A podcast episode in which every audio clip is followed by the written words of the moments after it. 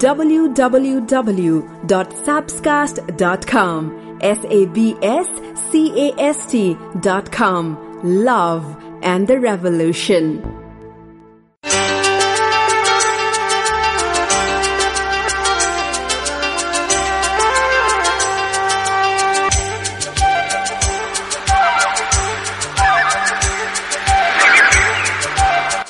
यदि कसैलाई माया गर्नुहुन्छ भने सधैँ उसलाई आफ्नो मनको नजिक राख्नुहोस् र उसलाई तपाईँको मायाको महसुस गराइरहनुहोस्। त्यस्तो गर्नु भएन भने समयले उसलाई तपाईँ बिना पनि जीवन जिउन सिकाउनेछ। त्यसैले सधैँ उसलाई माया गर्नुहोस् आफ्नो मनको नजिक राख्नुहोस्। के गर्ने? यो माया भन्ने चिज खै? कस्तो कस्तो। तिमी साथ भएपछि भगवान पनि चाहिँदैन। तिमी साथ भएपछि भगवान पनि चाहिँदैन। मेरो रात जगमगाऊ मेरो रात जगमगाऊ।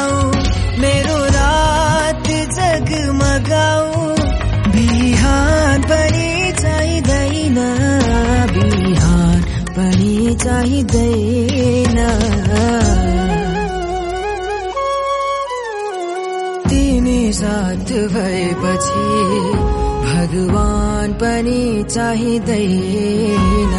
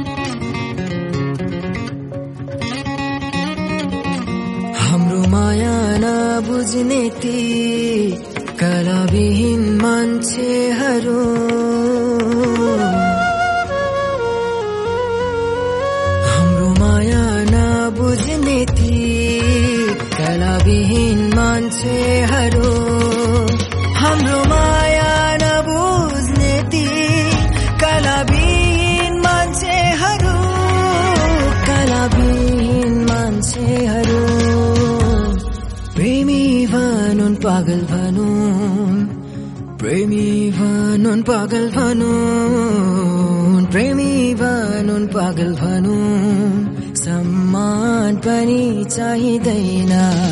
मेरो रात जगमगाऊ मेरो रात जगमगाऊ मेरो रात जगमगाऊ।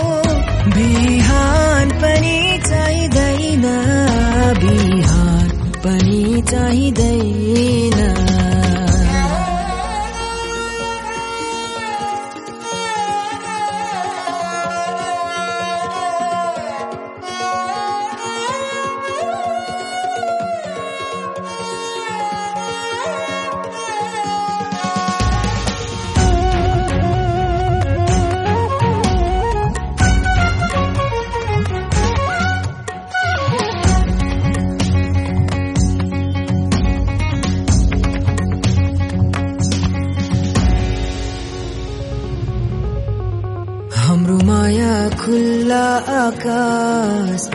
चखेबाझै उड्ने गर्छ।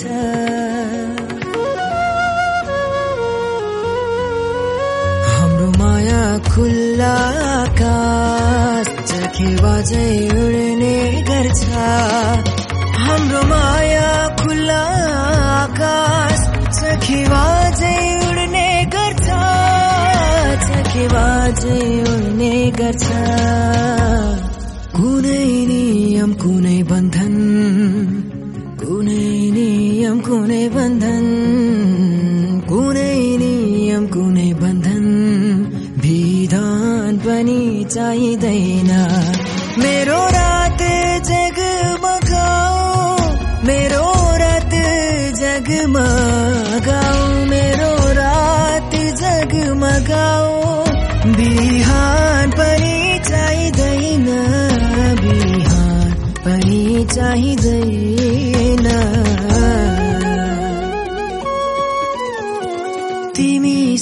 साथ भएपछि भगवान पनि चाहिँदैन मेरो रात जगमगाऊ मेरो रात जगमगाऊ मेरो रात जगमगाऊ बिहान पनि चाहिँदैन बिहान पनि चाहिँदैन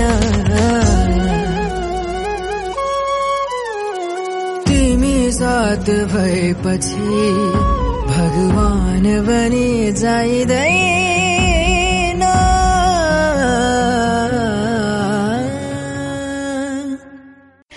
यो माया भन्ने चिज खै कस्तो कस्तो सुनिरहनु भएको छ। थ्याङ्क यू सो मच गएको हप्ता पडकास्ट सुनेर धेरैजना श्रोताले फिडब्याक पठाउनु भएछ। सो फिडब्याक को कोले पठाउनु भएको छ? म एक्चुली सर र र पढ्न चाहन्छु। तपाईँले पनि पठाउनु भएको छ भने तपाईँको पनि नाम आउन सक्छ है। सुन्नुहोस्। गत हप्ता को को लेख्नु भएछ? राई रञ्जित लेख्नुहुन्छ। तपाईँको आवाजमा जादु छ। होइन होला। सुनि घिमिरे लेख्नुहुन्छ। कति रमाइलो एपिसोड त्यस्तै अनि सानु मगर लेख्नुहुन्छ साप्सकास्ट सुनेर दिन बिताउँछु।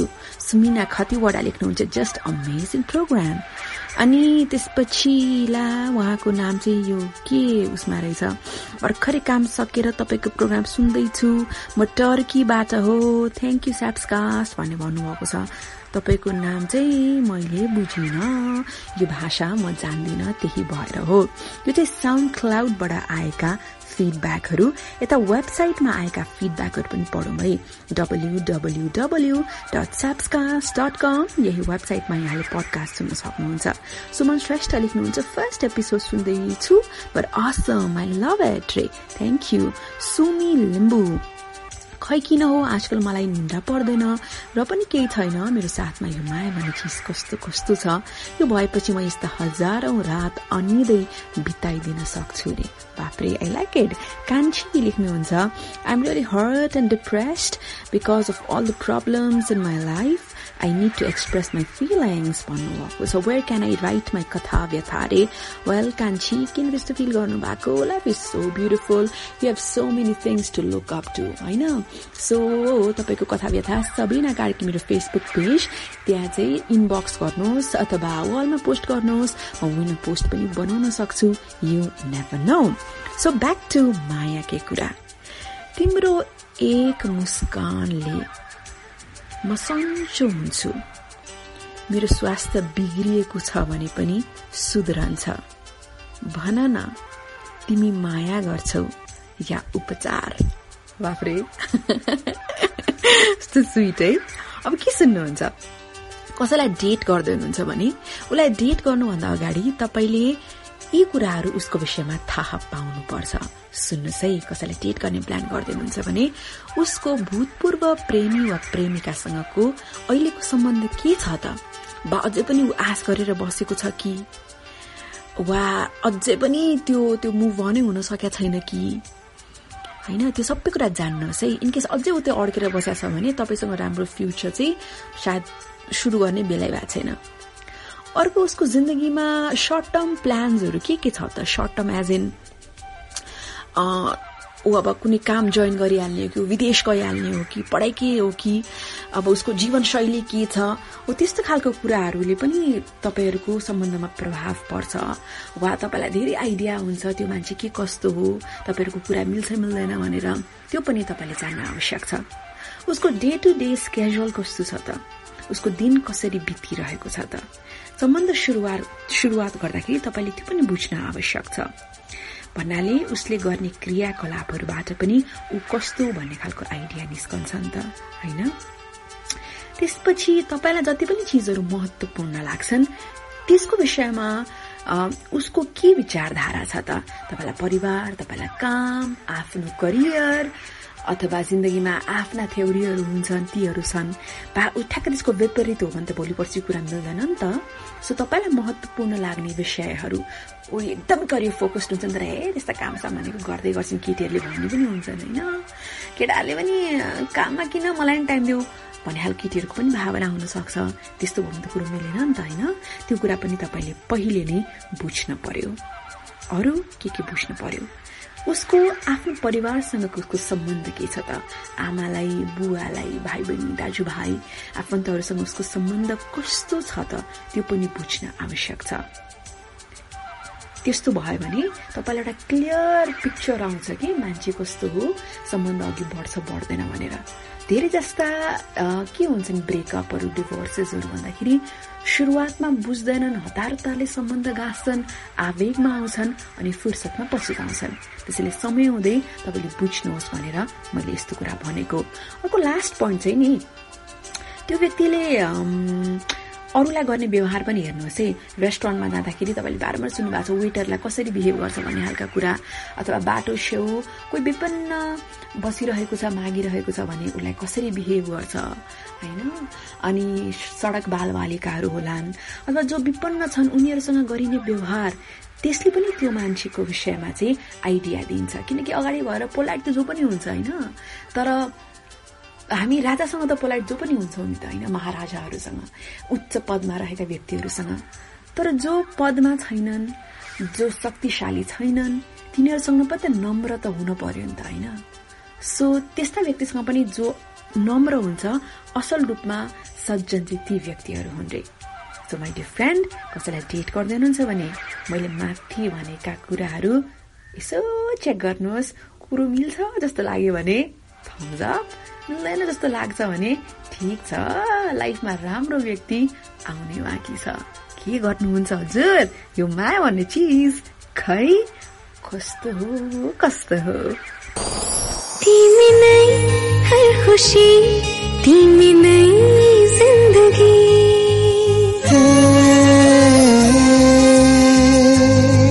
नदेखौ तिमीलाई बाँचुमा।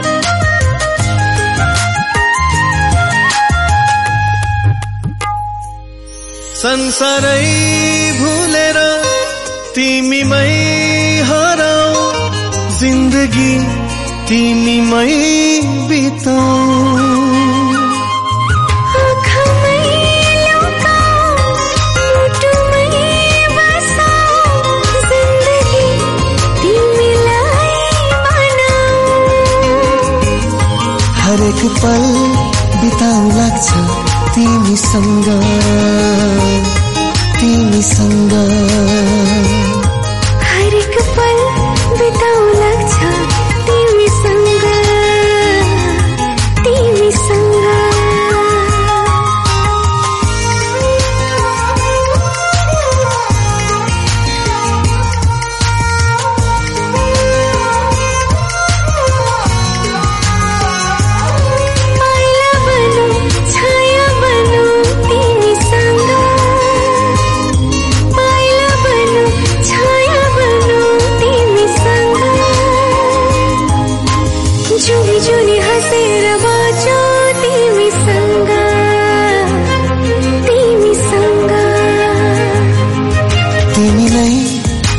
खुसी तिमी नै जिन्दगी। नदेखौ तिमीलाई बाँचुमा कसरी? मेरो सधैँ सधैँ तिमीसँग। मेरो मन सधैँ सधैँ तिमीसँग।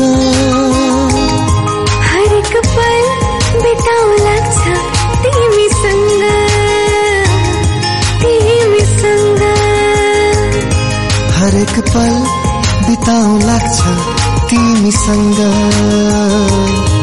तिमीसँग। मजा कतिको लाग्दैछ तपाईँलाई यो पडकास्ट यो माया भन्ने चिज। कस्तो कस्तो यही पडकास्ट सुन्दै हुनुहुन्छ। छोरा मान्छेलाई एउटा कुरा भनौँ है। जीवनमा यस्तो महिला वा यस्तो केटी पात्र तपाईँलाई चाहिन्छ जसले तपाईँ गलत हुनुहुन्छ भनेर भन्न सकोस्। किनकि जिन्दगीमा गलत भएर वा झुटको भरमा रहेर तपाईँले कहिले पनि जित्न सक्नुहुन्न। बुझ्नुभयो? यस्तो केटी हुन पर्यो जसले यो रङ भनेर भन्न सकोस् जसले राइट हुँदा राइट भन्न सकोस् रङ हुँदा रङ भन्न सकोस् तपाईँलाई सही बाटो डोर्याउन सकोस् त्यस्तो माया पो असली माया। होइन? अब अमिताभ बच्चनको चिठी नातिनीहरूलाई। यो अदिति अधिकारीको हो। मैले पढ्न चाहन्छु। साभार उहाँबाट नै गरेकी छु।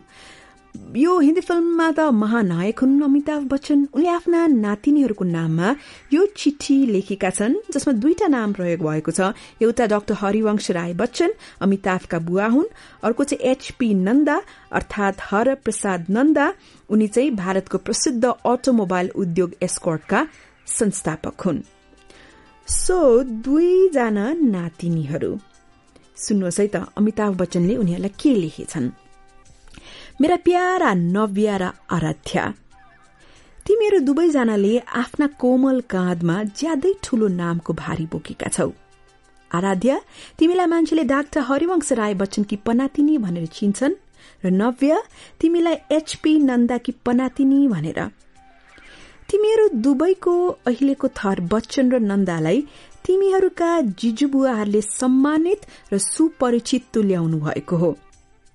नन्दा वा बच्चन जे भए पनि तिमीहरू केटी पनि हौ। छोरी मान्छे भएकै कारण तिमीहरूमाथि अरूहरूले आफ्ना विचार र सीमाहरू थोपर्न खोज्नेछन्। तिमीहरूले कस्तो लुगाउनु लुगा लाउनु पर्छ कस्तो व्यवहार गर्नुपर्छ कसलाई भेट्नुहुन्छ र कसलाई भेट्नु हुँदैन कहाँ जानुहुन्छ कहाँ जानु हुँदैन भन्ने बारेमा आफ्ना कुरा लाद्न खोज्ने मान्छेहरू पनि भेटिनेछन् त्यसैले मैले तिमीहरूलाई भन्नै पर्ने एकदमै महत्वपूर्ण कुरा के हो भने तिमीहरूले आफ्नो जीवनमा अरू कसैको पनि विचार र मूल्याङ्कनको छाया पर्न नदेऊ। सधैँभरि आफ्नो विवेक प्रयोग गर र आफूलाई मन लागेका काम गर। कसैले पनि तिमीहरूको स्कर्टको लम्बाइबाट तिमीहरूको चरित्र मूल्याङ्कन हुन्छ भन्यो भने त्यो कहिले पनि नमान्नु नपत्याउनु। आफू कसको साथी हुनुहुन्छ र कसको साथी हुनु हुँदैन भन्ने बारे पनि तिमीहरूले कसैका कुरा नसुन्नु। बिहे पनि आफूलाई गर्न मन लाग्यो भने मात्रै गर्नु अरू कुनै कारणले नगर्नु। मान्छेहरूले नाना थरी कुरा गर्छन्। कहिलेकाहीँ त धेरै नराम्रा कुराहरू पनि गर्छन् तर सबैका कुरा सुन्नुपर्छ भन्ने होइन। आफ्नो बारेमा अरूले के भन्लान् भन्ने कहिले पनि पिर नमान्नु। आखिरमा आफ्नो कामको परिणाम आफैले भोग्ने हो।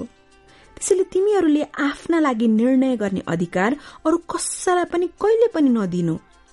नव्या तिम्रो नाम र थर मात्रले पनि तिमीलाई निकै सजिलो पारिदिएको छ। तर केटी मान्छे हुनुका अप्ठ्याराहरूबाट जोगाउन पर्याप्त भने हुँदैन त्यो। आराध्या तिमी हुर्किएर मैले यो चिठीमा लेखेका कुरा पढ्ने र बुझ्ने भइसक्दासम्म म यो संसारबाट विदा भइसकेको हुन पनि सक्छु। तर मलाई लाग्छ आज मैले भनेका कुराहरू त्यति बेलासम्म पनि सान्दर्भिक नै रहनेछन्। यो संसारमा केटी मान्छे भएर बाँच्न गाह्रो होइन साँच्चै धेरै गाह्रो छ। तर मलाई विश्वास छ तिमीहरू जस्ता केटीहरूले गर्दा यो अवस्था पक्कै फेरिनेछ अरूको कुरा नसुनी आफ्ना सीमा आफै बनाउन आफ्ना लागि आफै निर्णय गर्न र मान्छेहरूको मनोगत मूल्याङ्कन भन्दा माथि उठ्न सजिलो पक्कै हुँदैन। तर मैले लेखेका यी कुराहरूमा ध्यान दिने गर्यो भने तिमीहरू संसारभरका केटी मान्छेहरूको लागि उदाहरण बन्न सक्छौ। त्यसो गर्यौ भने तिमीहरूले मैले जीवनभरमा गरेको भन्दा धेरै काम गर्नेछौ। मानिसहरूले मलाई अमिताभ बच्चनको नामबाट भन्दा पनि तिमीहरूको हजुरबुवा भनेर चिने भने मेरो लागि त्यो बेलामा ठूलो सम्मान हुनेछ। धेरै माया तिमीहरूकै हजुरबुवा वाउ अमिताभ बच्चनको यो चिठी कति धेरै पावरफुल छ जो छोरी मान्छेहरू सुन्दै हुनुहुन्छ यसलाई रिपिट गरेर सुन्दा पनि हुन्छ। तपाईँको स्कर्टको लम्बाइ तपाईँको चरित्रको कुरा तपाईँका सम्बन्धका कुरा ती सबै कुराहरू कति धेरै तपाईँको दिमागमा कुराहरू खेलेका छन्। तर यो चिठी रिपिट मोडमा सुन्नुहोस्। It is beautiful and remember You are strong, you are independent, you are powerful, and you are so much love. चाहना एउटै मेरो प्रार्थना एउटै मेरो तिम्रो मुस्कान पछाडि कारण बन्न सकु नमुना मोह प्रेमीको उदाहरण बन्न सकु चाहना एउटै मेरो प्रार्थना एउटै मेरो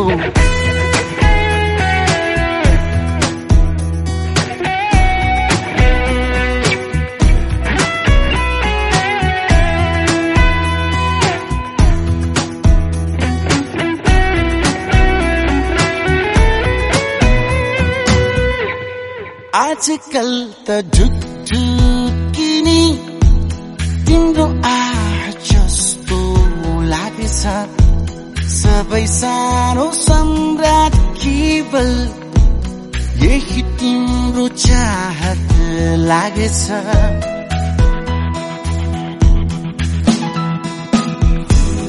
आजकल त ढुकढुकिनी तिम्रै आह जस्तो लागेछ। सबै साह्रो सम्राट केवल यही तिम्रो चाहत लागेछ। इच्छा एउटै मेरो। प्रतीक्षा एउटै मेरो। तिम्रो मुस्कान पछाडि कारण बन्न सकु। नमुना एक प्रेमीको उदाहरण बन्न सकु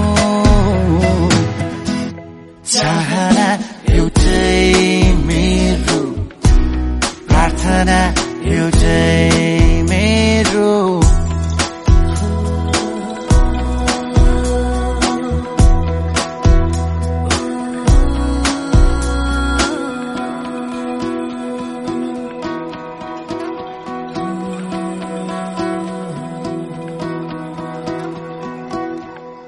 भनिन्छ भन्दाखेरि सम्बन्धमा जसले तपाईँको मन टुटायो अनि ऊ तपाईँको जीवनबाट बाहिरिसक्यो दुःखद कुरा चाहिँ त्यो व्यक्तिको बारेमा सम्झना आउँदाखेरि उसका तिता कुरा नराम्रा कुरा गडबडवाला कुरा होइन?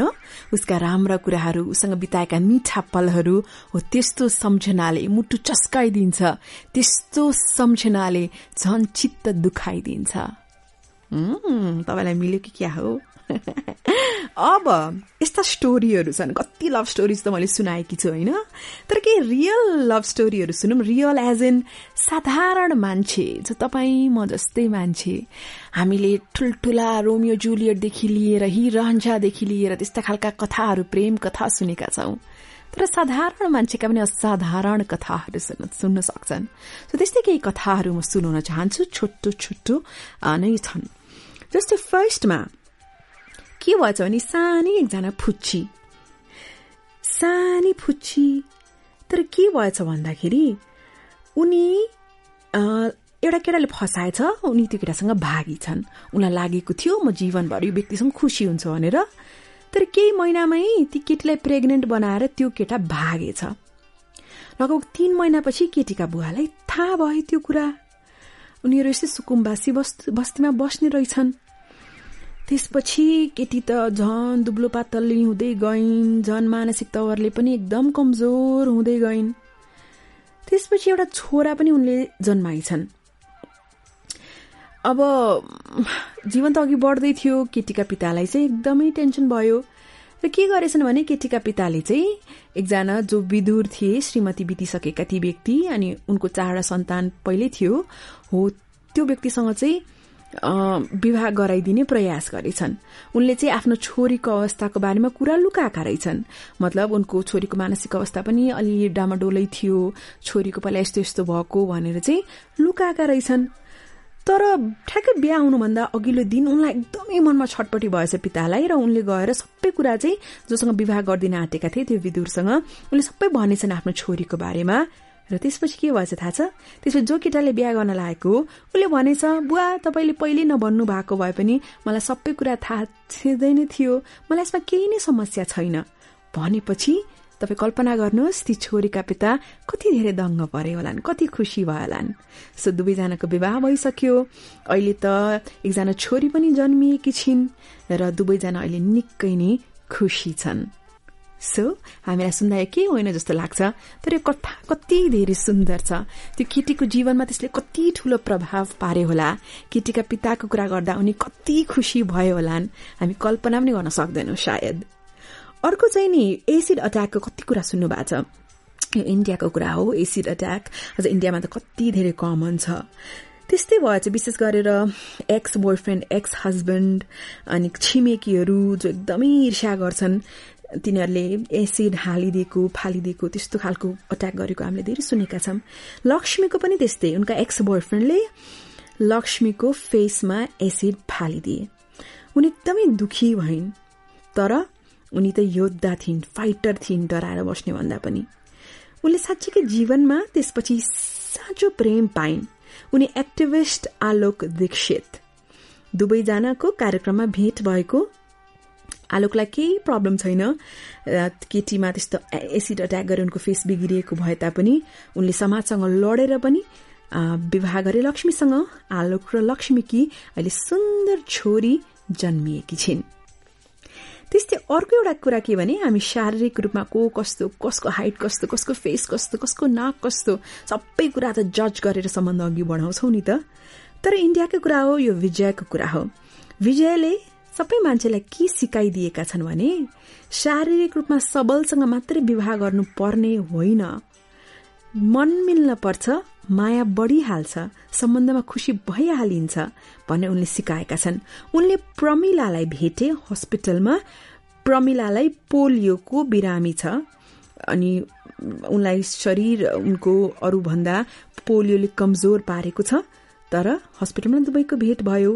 विजयलाई प्रमिला एकदमै मन पर्यो र समाजका सबै कतिले के के भने होलान् कतिले दरार बाधा ल्याए होलान् तर सबैलाई साइड लगाएर उनले प्रमिलालाई विवाह गरेका छन्। म फोटो हेर्दैछु दुवैजनाको।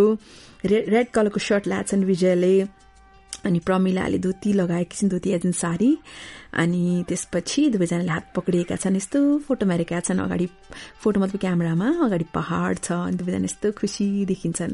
तपाईँ यो फोटो हेर्ने भए मलाई तपाईँ मेसेज गर्नुहोस् म इन्स्टाग्राममा पोस्ट गर्छु। है? र अर्को पनि कथा छ। इनफ्याक्ट तिनवटा कथा अझै छ। यो कथाहरू तपाईँ सुन्ने हो?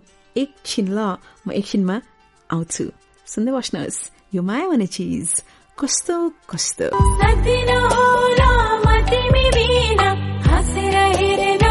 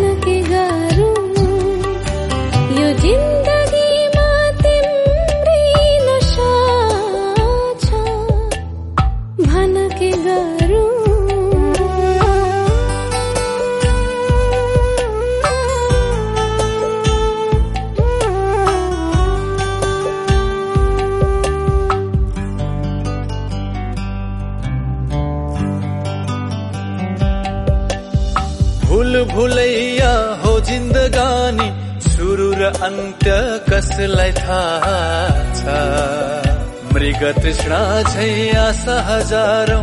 कुन बेला टुट्छ कसलाई थाहा छ? भुल भुलैया हो जिन्दगानी सुरु र अन्त्य कसलाई थाहा छ? मृग तृष्णा झै आशा हजारौं।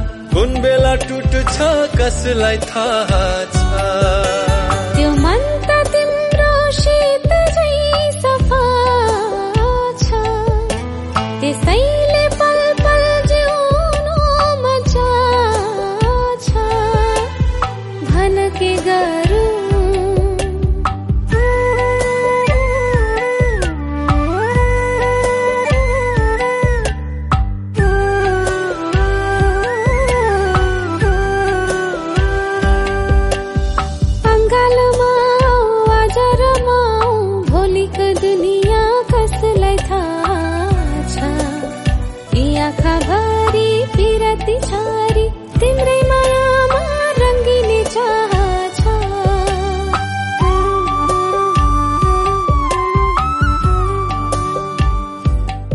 माया भन्ने चिज कस्तो कस्तो कार्यक्रमको नाम त्यही नै हो। यो पडकास्ट कस्तो लाग्दैछ? प्लिज फिडब्याक लेख्नुहोस्। आफ्नो साथीहरूलाई पनि सुन्नको लागि भन्नुहोस्। पडकास्ट नेपालमा पपुलर बनाउने हाम्रो यो प्रयास स्याप्सकास्ट डट कमबाट उसले एकदमै चिन्ता गर्छ उसले ख्याल राख्छ उसले इज्जत दिन्छ भने जो भाग्यमानी छ उसले मात्रै यस्तो व्यक्तिहरू पाउँछ।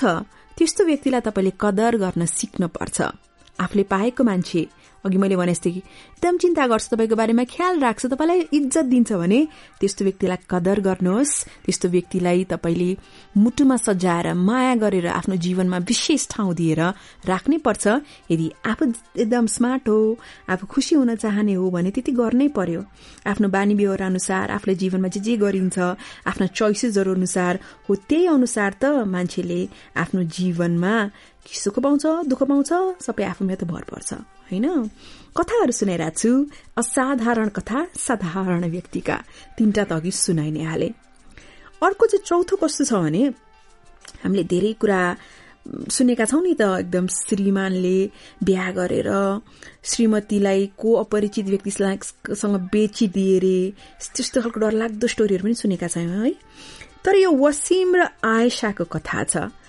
वसिमले थाहा पाए श्रीमतीलाई किडनीको समस्या छ भनेर। त्यसपछि के गर्ने भन्दा श्रीमतीलाई असाध्यै माया गर्थे। वसिमले आफ्नी श्रीमती आयशालाई नयाँ जीवन दिए आफ्नो किडनी दिएर। हेर्नुहोस् त कति धेरै माया रहेछ। अर्को चाहिँ यो कस्तो खालको कथा हो भन्दाखेरि बिहा भइसक्यो अनि सन्तान भएन भने कति हामीले त्यस्ता विवाहहरू टुटेका पनि देखेका छौं। कति वर्ष भइसक्यो उनीहरूको विवाह भएको? यो यो चाहिँ फोटोमा त्यसो नाम छैन। अनि दुवैजनाको बिहा भएको धेरै भयो तर बच्चा भएको थिएन। अनि परिवारले अर्को विवाह गर्न दबाव दियो पुरुष पात्रलाई। अनि नाना थरी कुरा भयो नाना थरी कुरा भयो तर लास्टमा उसले आफ्नो परिवार त्याग्यो तर आफ्नो श्रीमतीसँग जीवन अघि बढाउने विचार गर्यो र श्रीमतीसँग नै अहिले जीवन अघि बढाउँदैछ। यो फोटो पनि कस्तो क्युट छ। दुवैजना यस्तो हाँसेका छन्। अनि अनकन्डिसनल लभ जस्तो लाग्ने कि। लास्टमा यो चाहिँ नि एकजना महिलाको रेप भएको हुन्छ होइन? अनि उनलाई समाजले नै अब अपवित्र भन्ने खालको लेबल लगाइदिएको हुनसक्छ। मान्छेले घृणाका दृष्टिकोणले हेर्न खोजेका पनि हुन्छन्।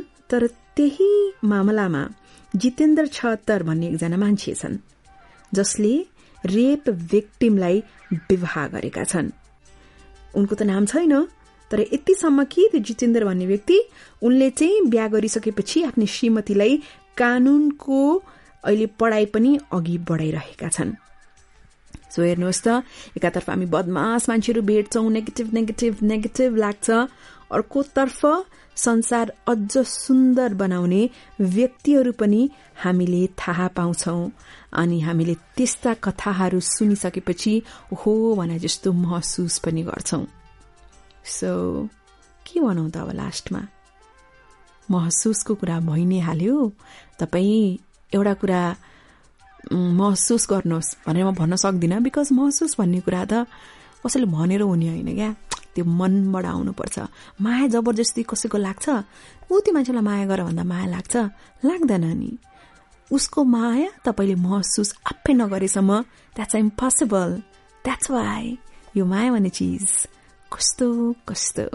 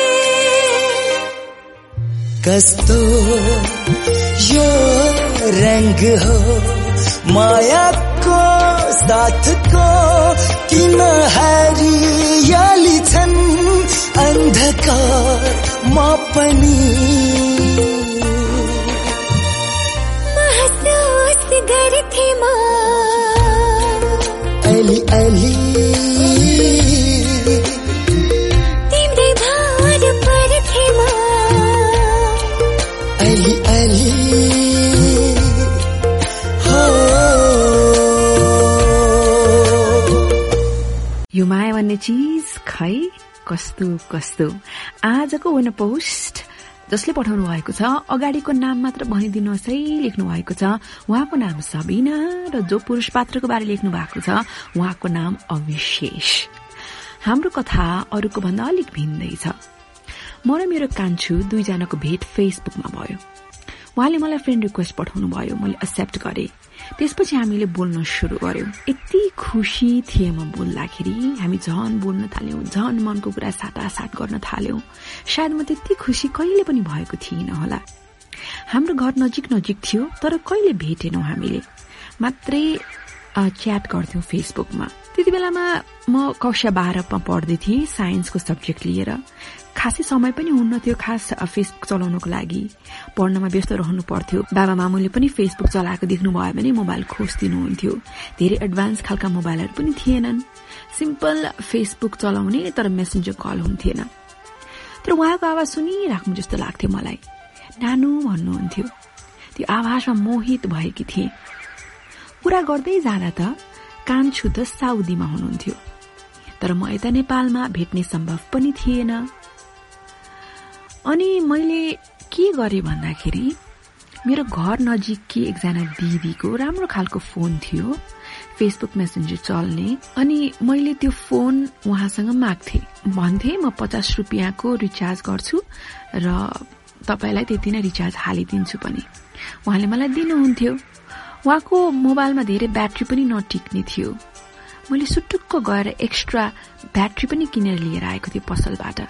त्यो लुकाइ लुकाइ राखेकी थिएँ कसैले थाहा नपाउने गरी। मोबाइलमा हाल्ने पैसा हुँदैन थियो। मामुले कलेजमा खाजा खान दिनुभएको पैसा जोगाएर रिचार्ज कार्ड किन्थे। यही आसमा रिचार्ज गर्थे मेरो कान्छुसँग बोल्न पाउँछु भनेर। लोड सेडिङको प्रब्लम हुन्थ्यो। इन्भर्टर पढ्नको लागि हुन्थ्यो। मैले चाहिँ मोबाइल चार्ज गरेर ब्याट्री सकाइदिन्थे। यसरी हाम्रो सम्बन्ध अगाडि बढ्दै गयो। म पनि अब पढ्नको लागि विदेश जान्छु भनेर मैले प्रयास गरेँ भिजा पनि लाग्यो। त्यसपछि म अस्ट्रेलिया जाने भएँ। कान्छुलाई भने मेरो भिजा आयो कालु भनेर। हो र भनेर खुसी हुनुभयो। कङ्ग्रेचुलेसन्स भन्नुभयो। त्यसपछि म अस्ट्रेलिया आएँ। घरमा कसैलाई थाहा थिएन हामी दुईजनाको बारेमा। यता आइसकेपछि त म झन नजिक भएँ। इभन ड्युटीको बेलामा पनि हामी बोल्थ्यौं। हामी एकदमै खुसी थियौं। आफूले माया गरेको मान्छेको आवाज सुन्न पाउँदाखेरि हामीले एकअर्कालाई भेटेका त थिएनौं तर यस्तो माया बस्यो। खै माया भन्ने चिज कस्तो कस्तो? अस्ट्रेलियामा काम गर्न थाले संघर्षका दिनहरू थियो। कान्छुले भन्नुभयो जब तिमी आइएलटिएस गर्थ्यौ त्यति बेला मैले भगवानसँग भिजा नलागोस् भनेर मागेको थिएँ। किनभने तिमी मबाट टाढा जान्छौ भने जस्तो लागेको थियो। तर अहिले झन हाम्रो माया गाडा पो भएको छ। त्यो सुनेर मेरो मन बेसमारी छोयो। झन उहाँसँग नजिकिए। बोल्दै गएपछि अब विवाह गरौं भन्ने खालको अवस्थामा हामी पुग्यौं। हामी दुवैजनाको जात मिल्दैन थियो। बुवा मम्मीलाई कसरी मनाउने? मैले सुरुमा घरमा कुरा राख्दाखेरि हुँदै हुँदैन भनेर उत्तर आयो। तर मैले जसरी हुन्छ बुवा मम्मीलाई मनाए। दुवैजना मान्नुभयो र दुवै घर परिवारको सल्लाहमा विवाहको गते पनि तय गरियो मङ्सिर पच्चिस गते। जसलाई मैले देखेको पनि छैन है। उसको आवाज उसको मायाले गर्दा म उसको भइसकेको अनुभव हुन्थ्यो। त्यसपछि म नेपाल जान रेडी भए। सामान ठिक पारे। मेरो खुसीको कुनै सीमा नै थिएन। माया गरेको मान्छेलाई विवाह गर्न जाँदै थिए। उसको अनुहार कस्तो होला बल्ल देख्न पाउँदै थिए। तिमीलाई भेट्न पाउँछु आहा भनेर उताबाट पनि खुसी उत्तिकै थियो। अरू जोडीहरू त डेट गर्छन् अनि मनको कुरा साटासाट गरिसकेपछि मुखामुख हेरिसकेपछि अनि सम्बन्ध अघि बढाउँछन्। हामीले त सायद सपनामा मात्रै देखेका थियौँ एकअर्कालाई विपनामा होइन। आफ्नो अनेकन सपना मनमा सजाएर नेपालको लागि यताबाट हिँडे। एयरपोर्टमा मलाई लिन आउनु भएको थियो। जब काठमाडौँ ल्यान्ड हुनलाई पन्ध्र मिनट बाँकी भनेर प्लेनमा अनाउन्स गरियो त्यति बेला लगभग रातिको सवा दस भएको थियो। कति लामो लागेको मलाई त्यो समय त। प्लेन जब ल्यान्ड भयो हतार हतार म अराइभलमा निस्किएँ। त्यो प्यारो मान्छेको अनुहार टाढाबाट चिने हजारौं मान्छेहरूको भिडमा। उसलाई देख्ने बित्तिकै यस्तो खुसी लाग्यो। धेरै विश्वास धेरै माया दिएको छ उसले मलाई। मेरो कान्छुले। मलाई कहिले आँखामा आँसु आउन दिएकै छैन। मेरो बाबा मम्मीले पनि आफ्नो जुवाई विवाहको दिन मात्र देख्नु भएको उहाँहरू खुसी हुनुहुन्छ मेरो निर्णयबाट। र हाम्रो जीवन पनि असाध्यै नै राम्रो चलिरहेको छ। म खुसी छु। मेरो कान्छुलाई म धेरै धेरै धन्यवाद दिन चाहन्छु। यसरी मेरो जीवनमा आएकोमा र जीवन यति सुन्दर बनाइदिएकोमा देख्दै नदेखेको मान्छे पुरा अघि बढ्दै गएर एकैचोटि विवाह गर्ने बेलामा भेट भयो। सुन्दा त कति पुरानो कहानी जस्तो लाग्छ तर अस्ति मङ्सिरमा त हाम्रो विवाह भएको।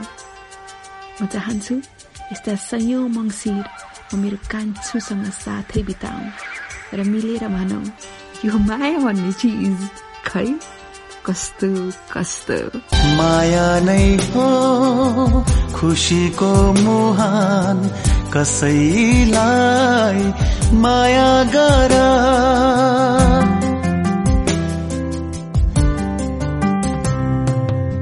माया नै हो खुसीको मुहान कसैलाई माया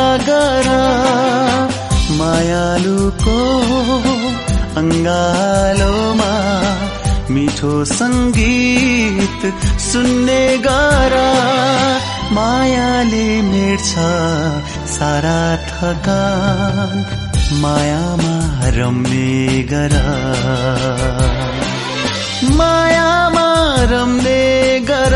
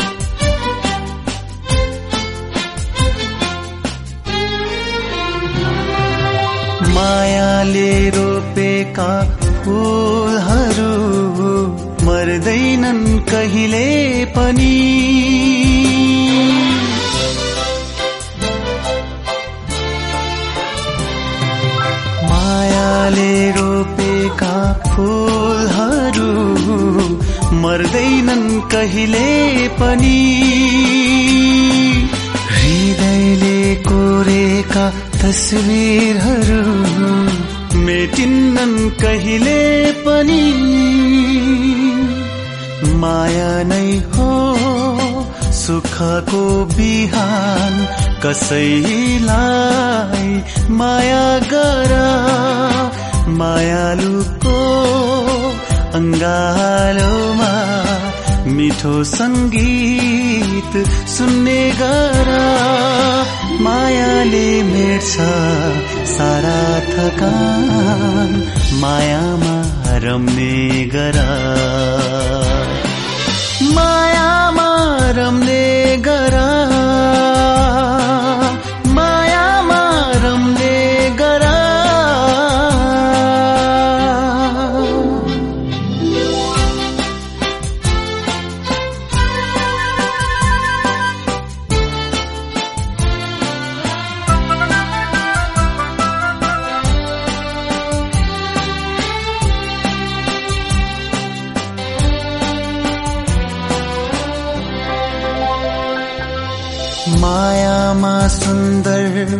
स्वरहरू रम्छन् बसन्त बनी।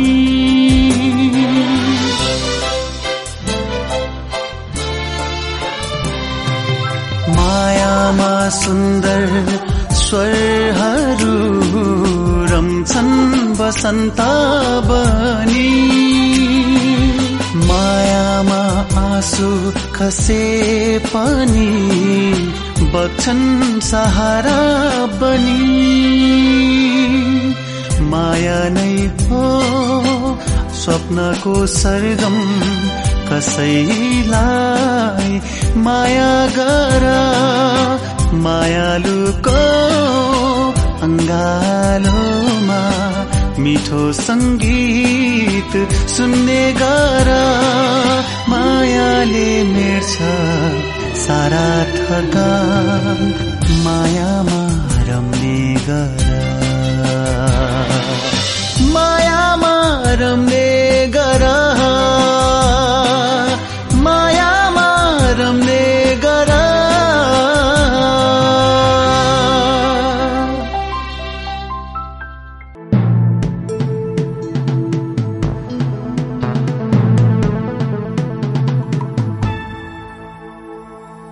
www.sabscast.com. S A B S C A S T dot com. Love and the Revolution.